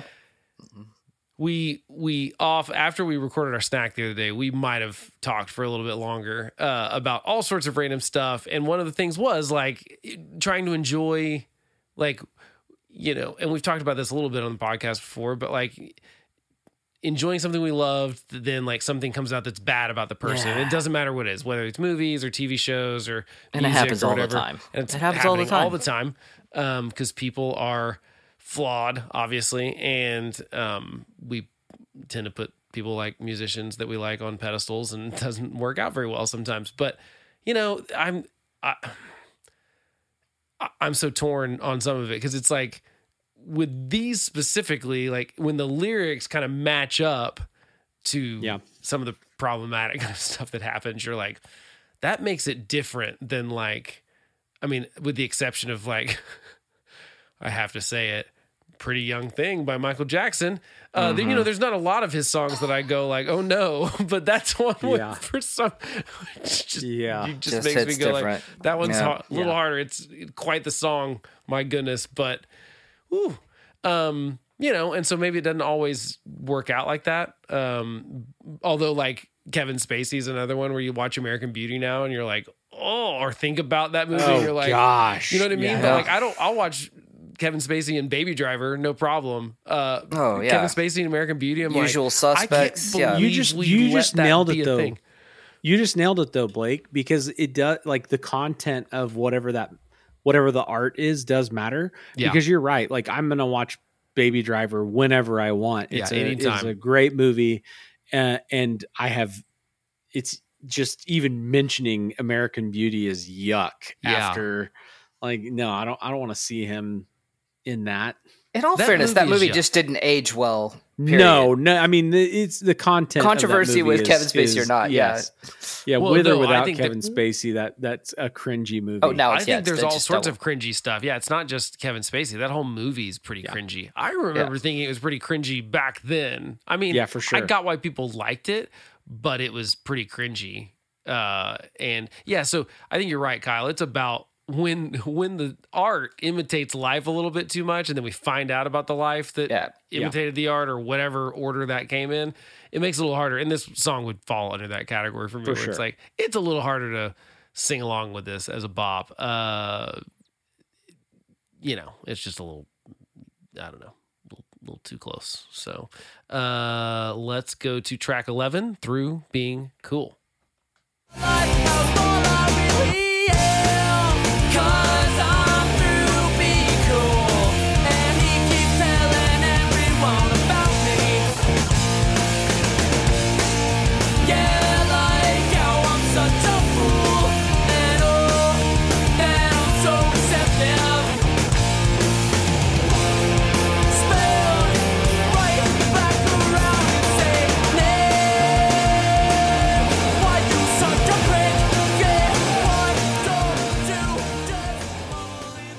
There's that finger picking bass. Just so hot, man. Just hadn't heard that honestly, uh, in any kind of. I mean, there were even like jokes about like, "Hey, this isn't a jazz band. Just go ahead and get yourself a pick there, Right. and start playing the bass." Um, I I knew like one person that played the bass with their fingers. Um, uh, and then Andy Loper did it in Minutes Too Far. I feel like was that part of I think. the reason? I mean, Oh, that we had some trouble. no, no, no, that he played bass oh, like oh, that. oh, Yeah. No, no, uh, no. I, I think it, he was inspired by Eben. Yeah, and it's yeah, no, it sound no, it sounded really cool. Like I, I, I, I loved it. Um, and it was hard to do. And yeah, It's nobody else did it. Yeah. Um, Not- no, it definitely. You can hear it on our first record. Like it's got a a, a very interesting sound. He played a pick on some songs, but yeah, Yeah, yeah. no, it it sounds cool. Yeah, because uh, me and Andy bonded over this record. Like that's what, like that's all we talked about. So yeah, it doesn't surprise me at all. Yeah, no, I mean, I I played in a band with a guy that you know played legitimate bass, but he was more of a like he was influenced by Flea and stuff. You know, like that was the people that made him want to That's play bass. kind of like he wanted yeah. to play bass, and so like Slapping he really was good at all that stuff. Um, you know, a lot of a lot of people weren't. They were just guitarists that were like, hey, we need a bass player. You can basically play it like a guitar. Here's a pick. Um, Yeah. And I like both. I like picked bass actually for a lot of stuff, but this one works well with the finger picking. Uh, Kyle, what are, what are your thoughts on "Through Being Cool"? The title title track. Um, so for years, when I meet someone named Nick, I would say, "Hey, Nick, why are you such a prick?" And How did that go over? they, not one person, not one of them, caught uh caught my reference. Yeah, I bet not even one of them. Did you? Did they stick needles in your eyes or anything? No, that's also no. pretty violent. Yep. N- or no, sorry, they- needles in his face. I'm sorry, Yeah. they weren't in his eyes. They were just in his face. Um, yeah, the. Yeah, we're definitely going like we've we've we're going all in. Like we've we're going for the violence. Uh, Yeah. Yeah. Chris, He's gonna I- made him eat the eat the ground. He's Yep. gonna I always liked it on. I, I love songs about like being really mad at like a specific person, and these this is so specific. Like yeah, I mean he calls him out, Nick. like uh, uh, uh, if you see Jordan by something corporate's another one where I'm just like, oh man, he was so mad. He's like, I'm gonna name drop this guy or girl, and uh, is it a girl or a guy? It's a guy. Okay, yeah, yeah. Anyway, it's very clear. I Yeah, I'm hope with it's you, a guy. Yeah, it's a guy because It has to be, yeah. yeah, it's a guy. Uh, yeah, but that's it's just so it's different. Putting needles in someone's face and telling them that they're a redhead bitch are different. Oh no, no, absolutely. No, I was talking about mentioning spec- like like songs about being mad at specific people. I just always because you could just feel like the anger. But yeah, no, he gets a, he gets a little creepy with it. yeah, Although just- again, it did, it didn't hit me that way at the time, or even any other time up till last summer. yeah, uh, it's not. You know, I for the most part, violent lyrics don't bother me a ton in general. Like I said, it just turns into ooh, yeah, Yeah. now a little bit more. Um, yeah, but I think it's But a cool I- title, cool, cool Oh title yeah, track. it- it- title track at the second to last song I thought was really interesting. You know, um, love the one two three four at the beginning. I know it's something small, but I just think it's cool and interesting. And that bridge you played, like, it sounds really cool. It's great. Gets really big and another song where you know they just do a few different parts one time and song kind of hits you quick and then gets out of your face. I love it. Yeah, I mean, there's only hold on, I'm looking real quick. I mean, there are only one, three, four, five, five tracks on the record that are longer than three minutes long. Yeah.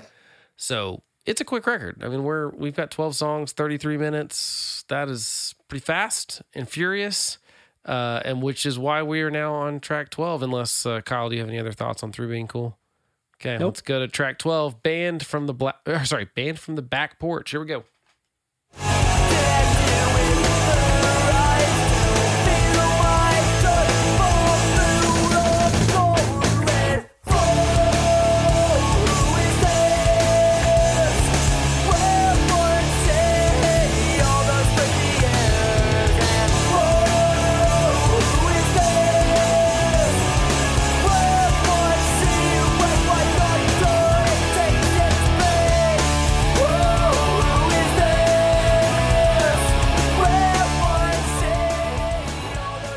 Chris Monier, thoughts on the last track of the album?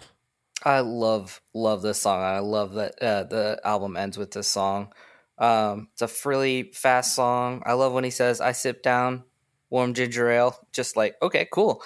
Um, it's a great line, and I always remember it. Um, and uh, you know, so I haven't mentioned this, but I put this note in several songs. Saves the Day does this really cool thing that's really hard to do and make it sound well, where Chris will be singing one line, and then the background there'll be like kind of a gang vocal, and they'll be singing some different lyrics. It's usually lyrics from the verse or the chorus. And they do that at the end here.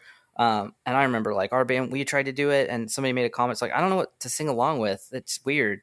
And uh, it, you know, obviously we were trying to, you know, pull our saves the day um, card into existence, but it, it, I don't know. These guys just do it really well. the The best example of of it is the song Drag in D Flat, which at the very end, Chris is singing one line and there's another line going on. I've still to this day have no idea what they're saying underneath it, but just the way it meshes together. Yeah. It was probably just the, the timbre of those guys' voices. It just worked really well together. I Um, wonder how. then- yeah, I mean, I think Chris did most of the kind of backgroundy vocal things, but yeah, on the gang stuff, I'd imagine more people were involved in it. Yeah, maybe just everybody in the band enough, sang yeah. it. Yeah, yeah, and then yeah, great, it's a great Andy song. Gah, gah, gah, and the album's over. I love it. I love it. That's all I got. It's a great Well, song. Yeah, I like it. Uh, Kyle, what do you what do you want to on on banned from the back porch? Love it. Love it. I think it's awesome. And uh, I totally had the ginger ale line written down. It's just like It's very specific. it is. It's it's it's it is super specific. Uh, and it every every single time it's like, oh, that's cool. And I don't know why I think it's cool. It's friggin' warm ginger ale. Yeah. That's kind of gross, but, But, it paints whatever. a picture. Yeah. That's what the good writers do, I hear, is Yeah. uh make you picture what's going on. Yeah, I like it. I think you know, I I can't figure it out because I I've never I don't know if I love it as a last track. I I kind of feel like through being cool would have been a better last track. I know we always do this dumb thing where we act like we know better about people's track They're being orders, cool. Could have been a I think through being cool would have been maybe a pretty cool last track, but um, I don't mind this as a last track. I'm not like dogging it or saying it's terrible or anything. I just through being cool kind of felt like um, it could it could be the ending, but so does this. It's not like it, it could be a twin twin toss. Is that like a coin toss? Coin toss.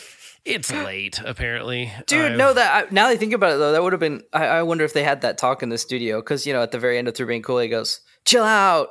Like that would have been a great Yeah, way to set a the record. in the record. Maybe I don't know. Maybe it's not the vibe they were going for. maybe um, I would have liked it. I, this is fine too. I'm not uh, complaining about it necessarily. All right, so that gets us through track by track. Let's talk about some lasting impressions. Kyle, does it hold up for you? Um, in ways, yes. You know, like I think these these dudes are young and they definitely made a sound that was all their own, and so in that way, it holds up.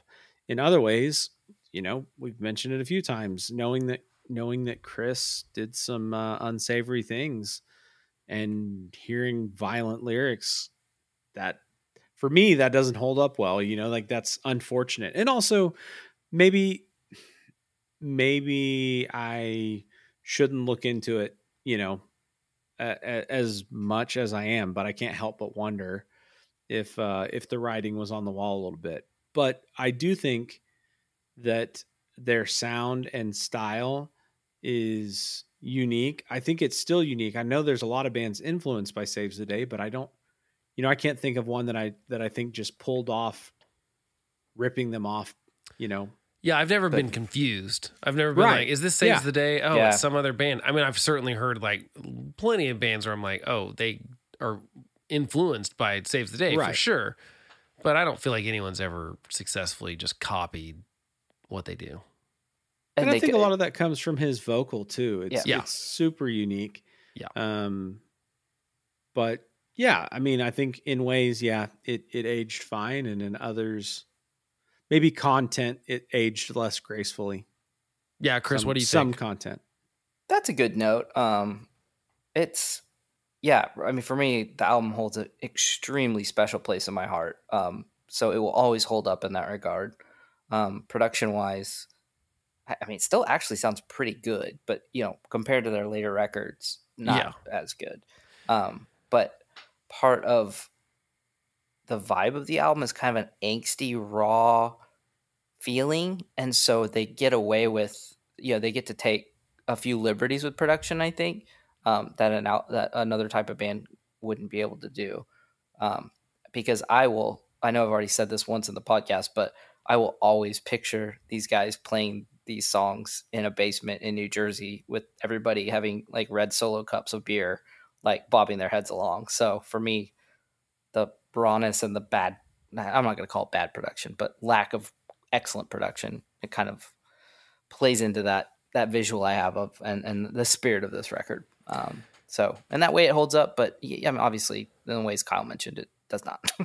Yeah, I don't. I I think I pretty much agree with both of you exactly. It's just that definitely production wise, it sounds like 1999 in a low budget, but I do love hearing the things that are, you know, this band that I do really like and and had a sound that was unique and it was. It's just really hard to hear "Stay What You Are" and then go back to this. It just it was even then because I like production and I think they were just a much better band by the next record. Like they're really young and they're barely into being a band and and so I mean, I just think Stay What You Are is such a great record and holds up so phenomenally well that it's hard to believe that there's not 2 years between these two records.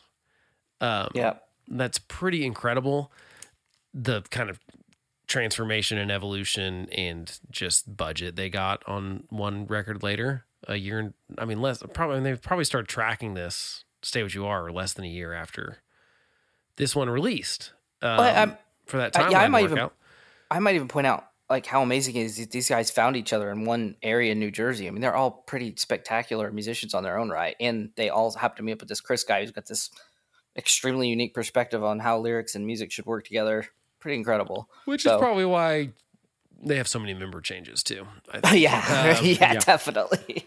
you know, and that yeah, it never stopped, did it? that also bums I any band like this. It's it's always hard to think of like I do like most of their albums, but it is just weird when it gets into like there's only one person in this band that I mean there were only two members on this record, right? That were on the first thing that they did or when they first started the band.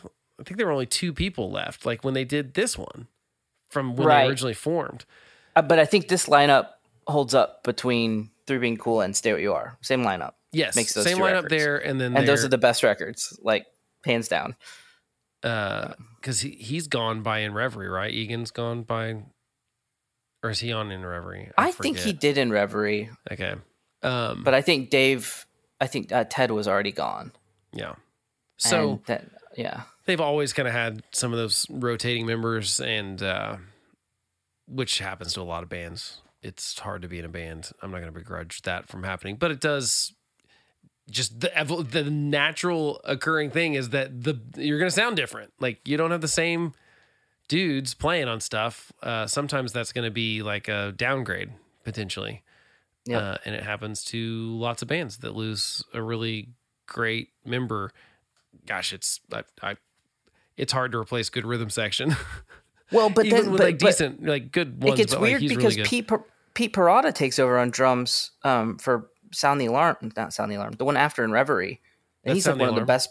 Oh yeah, Sound the Alarm. Yeah. He's one of the best punk drummers out there. But like, part of Saves the Day sound up to that point was the drums were a little sloppy. That's what made it cool, you know. And he's perfect, and so it just sounded different. yeah, I do like that record though. oh no, it, Sound the that's Alarm, yeah. it totally like, But it's put it different. to the side. It's great. Yeah, that's Got one a of my whole favorite different li- rhythm records. section at that point right. entirely.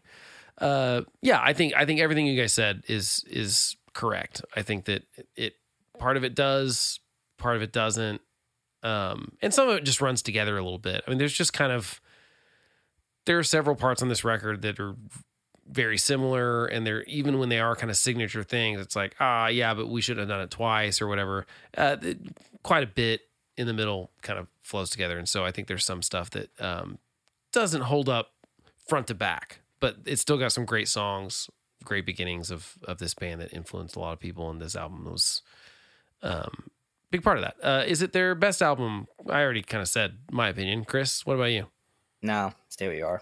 Okay, Kyle. I mean, yeah, dude, same. Okay, just making sure. Uh, yeah, gotta check. Of course. But here's the funnier part. I mean, this one's more interesting. Is it their most important album? Important's just such a weird. It's a weird adjective.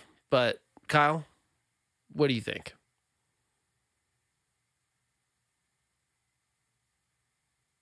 I mean, it's tough. Maybe because of what follows it, right? Right, because the other, the next album does not happen without this album Yep. being Um, successful the way it was.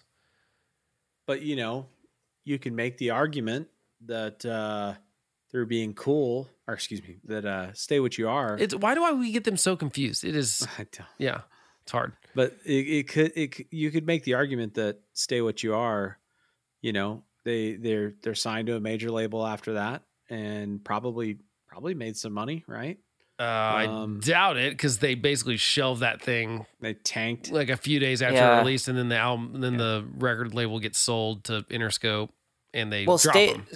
Stay what I you are just had mean advances. No, I'm sure they Oh, got it right, yeah, advance and stuff. Yeah, but stay what you are had had had its issues too though because at your funeral was like about to pop off on radio and then September 11th happened and they, all the radio stations dropped it. Oh. and they went to Freakish. Uh, yeah, I think that this is a band that should have been more successful than they were. Yeah, they had some bad luck. I think they had a little bit of bad luck, and I, I don't think this is their. It's really I I think on important it's really hard. I think that this. I think this album did influence a lot of bands. That. And I think it's it was this record followed by "Stay What You Are." Like I I think this record had a lot to do with a lot of those bands, and like I think there's a Yep. quote from. Uh, I can't remember if it's Patrick Stump or Pete Wentz, but one of them was like, "We wouldn't have existed without this Yeah. album, like for sure." See, and that's why I think it's the most important record. And that's why. I I think, so I, I mean, that's yeah, why I lean that I- way because people do put it on a- that list. yeah, it was there was an underground scene that was bubbling up, and this was like a big part of that. So many folks listening to music. This was the answer to the question of like, what what is next? What's the new variation on this clean pop punk sound that Blink One Eight Two is doing? Like, what we, we need to add some edge, but we don't want to go too hardcore. And this was the answer. And dude, every so I mean that whole scene, Academy is Fall Out Boy, um, uh, you know, Senses Fail, like all these bands, Taking Back Sunday, Thursday, they all kind of came from that scene. And but this was the record from that scene. I think that was really accessible to so many different people because it had such more more pop elements to it. Yeah, and I it I, I think we've had this argument with like Jimmy World too, where it's like I think it's probably that this record influenced more musicians, so it's probably more important to future bands and albums and bands that maybe we otherwise don't have in the form that they're in without this record. While as a band, I would assume that Stay What You Are is probably a little bit more important because it it does sell more and it gets them more fans and uh, you know there's a lot they're like they're not still they're probably not still playing music right now if they don't continue to make you know like stay what you are and records after that um but i don't know and so that's it's kind of a depends who you're asking like i think if you ask a musician they're going to say this one i think most fans might say the next one but it's hard to know uh it's it's a silly question anyway but i like asking it so No, I love it. I love that question. so uh, it's just it's interesting. Okay, let's go to uh, awards. Desert Island songs. Two or three of your favorites, Chris. Where where are you at on this? God, this was really hard for me. I don't think you guys are gonna have the same as me. Um, mine were "You Vandal" because "Whoa Hey Yay" Yeah. is like the favorite little piece of any song of my entire life. Uh, played at my funeral, please. Okay. Um, Write it down. thr- yeah, sorry, I got a lot. I got Blake. Blake's Yeah, got a a lot to write down. playlist, Yeah, Uh, through being cool, um, which I know I don't. Uh, that that one hit me so hard when I heard it the first time that I couldn't help but leave it that leave it on the list. Um, and then, believe it or not, number three is Holly Hox "Forget Me Nots." Okay. I know. I like it. Kyle, what are your three or two? If you only pick two, I doubt it. But No, so mine okay, mine's going to sound like I'm cheating, but I just really I really vibe on this record i at tracks 2, 3 and 4. No, you those are- Vandal, Shoulder to the Wheel, and Rocks Tonic, Juice Magic. Like it's they're they're in the zone and making perfect songs for me in that stretch of the record. Here's you know why you're not wrong. Those are the top three songs played on Spotify no. Oh. there you go. on Yep. this Alright. record. That does not surprise me one bit. Okay. In fact, I mean, like in in the order of shoulder to the wheel, and then rocks, tonic, juice, mag- magic, and then you vandal, Ah, which was interesting for me to see. That The uh, shoulder to the wheel doesn't surprise me. No, no, no, not That at all. was- But oh, rocks, okay. But tonic, the- juice, yeah, the other magic two, having yeah. almost double Yeah. the streams No, that no. you vandal does. That was surprising to that me. is surprising. I think I'm definitely two and three. I think you can't, I can't leave you Vandal and Shoulder to the Wheel off this, but I think I would probably pick maybe the last lie I told. I think I really like that, like that song. Oh, nice. Uh, it's a good one. So I think I think those are probably my three. Nobody's perfect. What's the worst song on the album, Kyle? Oh goodness. Um, you know what? I'm not taking anything off of this. So, isn't that isn't that what we do here? No, you can absolutely do that. Yeah, Uh, you're allowed not- to do that. Totally allowed. Chris, Yeah, no, do, you- I- I do don't you have one you'd kick off? No, I can't. I just, well, it's not that you have to kick it off. It's just what's the worst song on the record. You don't. You Okay. don't. You can say what a worst song on the record is without kicking it off. Still, Okay, That's, that is your Third en- prerogative, Kyle. If third you want engines. to change, Oh, sorry. I'll uh, Kyle. Go ahead. I'll, I already said mine. You can hear it. yeah. Um, what what? uh I'm trying to think. Was it Third Engine I think that it's we third, talked about? Yeah, I think third already? engine. I would get see. rid of. I like Yeah, that all- guitar part, but other than that, it, it's pretty meh. yeah. Yeah. I could I could deal without it. Um, Yeah. And I honestly like if I'm gonna be super picky too. I mean, I could maybe say, "Do you know what I love the most?" Just because like it's short, it has the, some creepy stuff now, and I don't know, Oh, yeah. you know, so it could go to. But I think it's third engine. I think it just is okay to me, and it's Yeah. not terrible, but it's definitely not as good as a lot of the other stuff on this record. Um, Grower, not a shower. What's the song you didn't like at first but now love, Chris? Um, for me, that's also Holly Hox, Forget Me Nots. I, I, it, it was it ki- kind of like I liked it, but like it just kept kept kept growing on me more and more. Um, at to the point where even to this day, every time I hear that song, I feel like I gotta listen to it a second time. It's wasn't not a shower. It was just like a continuous grower. How's that? Well, and it it follows it follows three kind of bangers too that Yeah. are easy to get lost in the comparison of, and so you probably kind of living in the shadows of those three great songs that come before it. Nice wordplay. It makes it a little harder, uh, Yeah. which happens to me all the time on records. Like the song Yeah. that follows this, my favorite song on the record is is always very sneaky uh, because I think I'm coming down off the high of listening to these songs before it, Yeah. and like it takes a while of you needing to like hear that on a playlist pop in every once in a while to go like that song's actually really good. It's just unfortunately following just an amazing song. Uh, it happens a lot. Uh, Kyle, do you have a grower not a shower? No, I mean I could give that that cheap answer of the whole thing was a grower, not a shower, because I put off listening to Saves the Day because they were, you know, a buzz band at the time. Yeah. And that sounds silly because it's not like they were gigantic or anything, but like in the groups of people that I hung out with, everyone was like, dude, you got to listen to this band. I was like, shut up. I don't want to.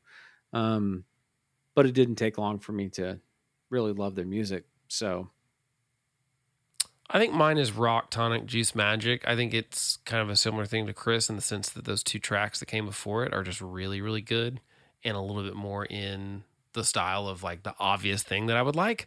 And that just followed it. And it's not like I didn't like it. I still I remember, like I said, that like the line because you're beautiful, just not on the inside. Like it's a great line. The way he delivers it specifically. It's not that like lyrically that's genius or anything. It's like the way his attitude and stuff.